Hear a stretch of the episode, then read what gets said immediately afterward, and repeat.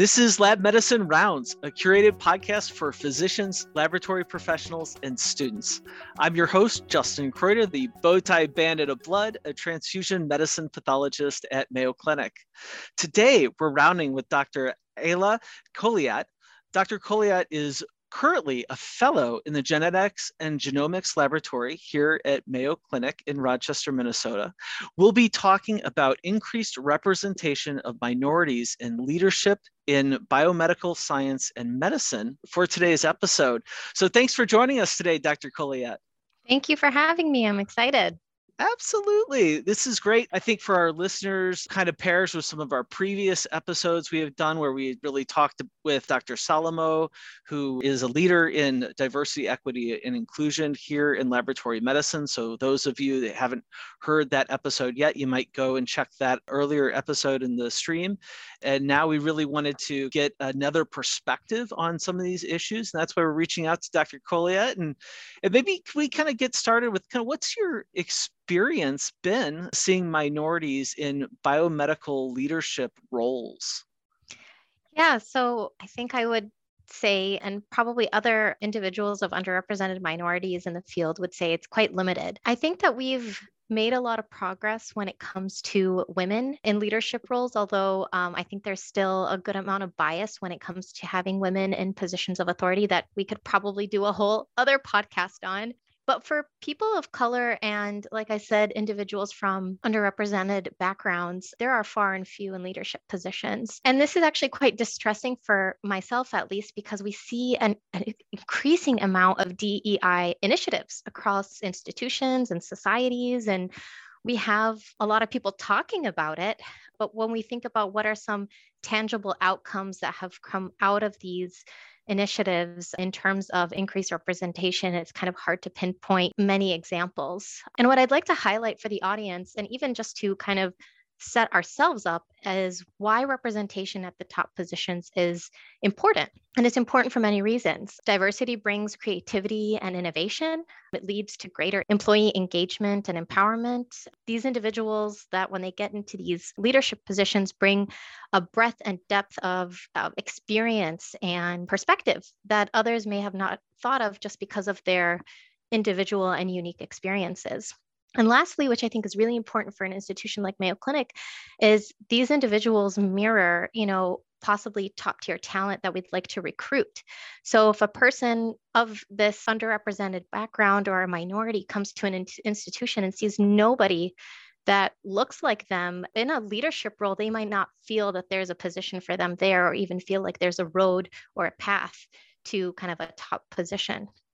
I really like how you're highlighting the critical importance of representation and it kind of sparked in mind that there are maybe a couple of threads connecting to a couple of previous podcasts uh, that we've had. So we had a few weeks ago dr uh, venk bellamkonda one of our emergency medicine physicians talk about well-being and kind of connecting to exactly some of these aspects. You're talking about this employee engagement and and how we can really kind of become this self-actualized fully realized healthcare professional as you're talking about this kind of discrepancy about diversity, equity, of inclusion, and there's a lot of talk about it, but how are we seeing results?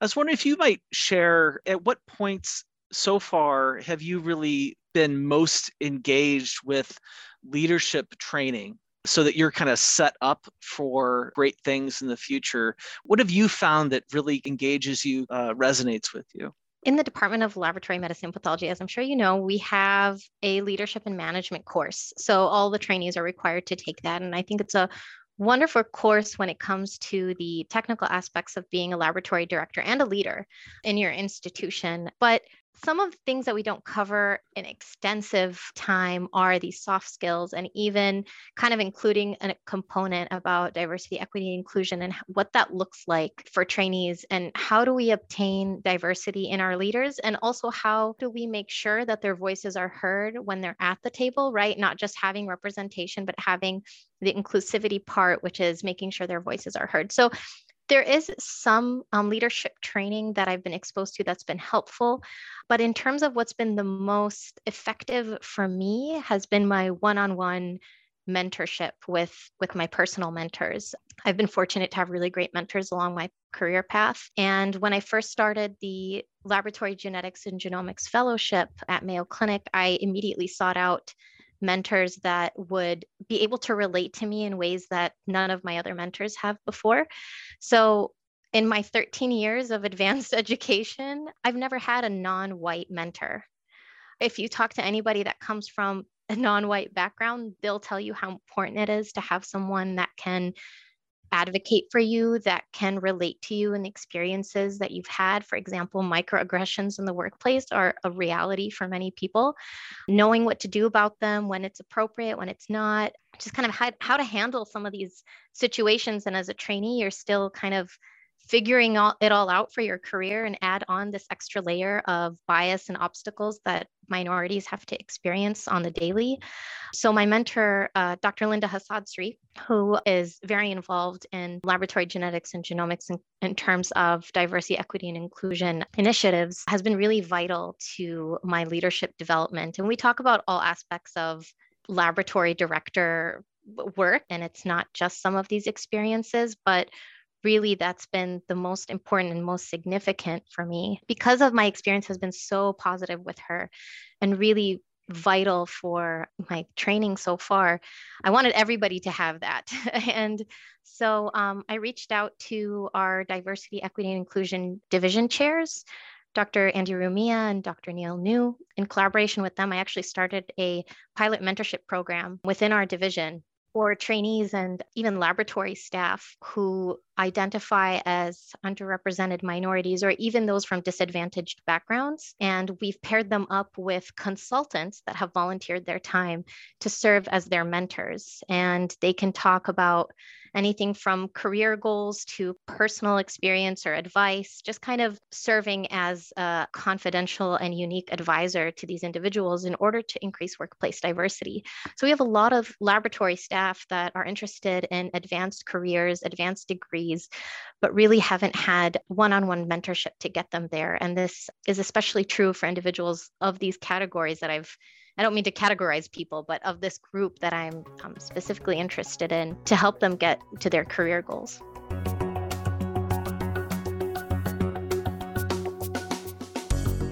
For more laboratory education, including a listing of conferences, webinars, and on demand content, visit mayocliniclabs.com forward slash education.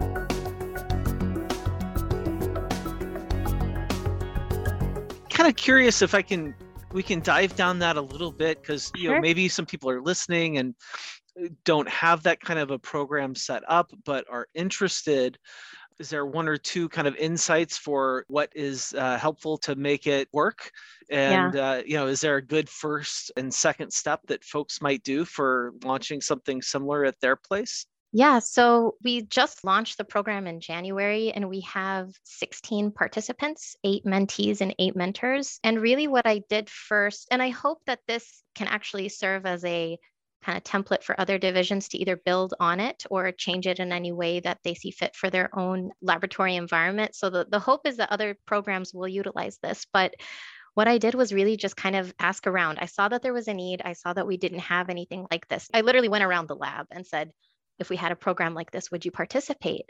And a lot of fellows and laboratory staff were very interested and said, yeah, of course, I'd love to have something like this. And especially our consultants who have an extreme amount of experience and a network that they could tap into. I mean, there's like a lot of rich knowledge that our consultants have. And a lot of times they're just waiting for someone to ask them. So I just got a couple consultants to help promote this initiative and I sent out a survey actually to the entire division and said, Who's interested in something like this? What are your roles? I'd be more than happy to share the initial survey with whoever's interested. It was just a Google form. What are some strengths? What are some things you'd like to talk about? And then I kind of just went in and paired people up. And we are doing a six month kind of evaluation in June of both the mentor and the mentee to see how the you know mentorship went.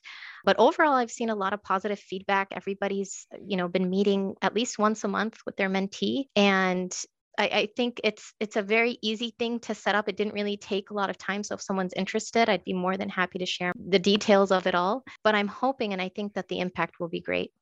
It's excellent. If there are people that may not have like uh, i'm a program director and, and, i'm a white guy and is there something i should do you do you think like kind of automatically about uh, when i have a uh, mentee come in that comes from uh, an underrepresented minority or from a disadvantaged background do you recommend that maybe that's part of that kind of initial conversation of would you like me to identify a uh, mentor for you from a diversity perspective?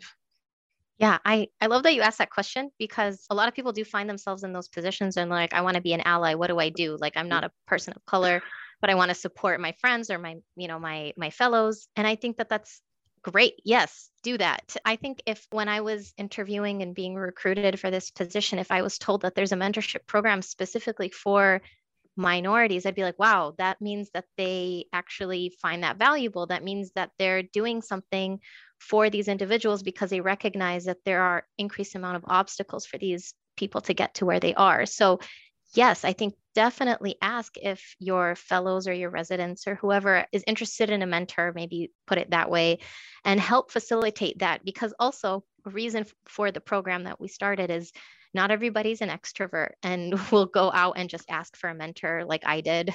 I understand, you know, m- my husband's an introvert, so I know all about introverts. That that sometimes they need to be approached, and that's also a very important leadership style. We should have introverts as well in like leadership positions, and they deserve also to have mentors. So yeah, I think if the program director is willing, definitely reach out. Well, thank you for actually getting at the, what the core of my question was. And I think you're very insightful to, to really back me up that it's not just that orientation meeting, but that it sounds like this could actually be a very great recruitment tool. Because I know a lot of us are very interested in recruiting successfully a very diverse community of learners yeah. uh, because of exactly what you're saying about creativity uh, that comes out um, and ingenuity and engagement in the workforce. Yeah, I definitely agree.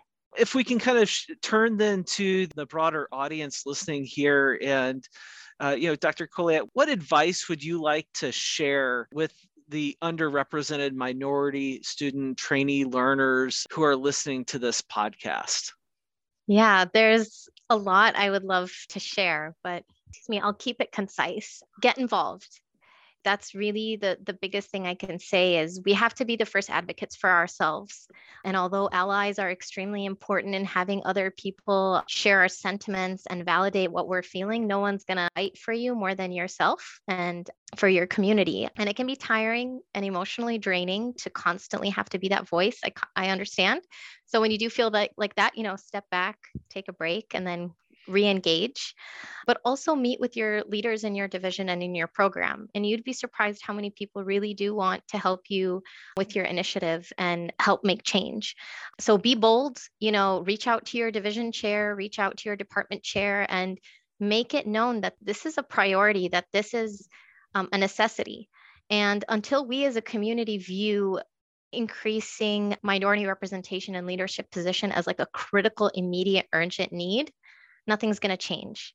It's really going to be very slow. So we need to have this sense of urgency and a sense of a motivation to really try to accomplish this in, in the best way possible. And think even something small. It doesn't have to be this huge initiative that takes, you know, years to implement. Something as small as just pairing people up from a little survey that I sent on Google could be of benefit. And you won't know until you try. Awesome. We've been rounding with Dr. Colliette. Thank you so much for really demonstrating for our audience your leadership skills uh, in this area. And I think uh, hopefully, along with your themes that you're saying for take home points, advocate, be bold, run with this sense of urgency. I hope that this podcast really serves as a point for critical reflection and, and some, uh, you know, sparks some thoughtful changes at your your institutions. Yeah. So thank you so much, Dr. Colliette. Thank you so much for having me. I really appreciate it. To all of our listeners, thank you for joining us today. We invite you to share your thoughts and suggestions via email. Please direct any suggestions to mcleducation at mayo.edu and reference this podcast. If you enjoy Lab Medicine Rounds podcast, please subscribe. Until our next rounds together, we encourage you to continue to connect lab medicine and the clinical practice through insightful conversations.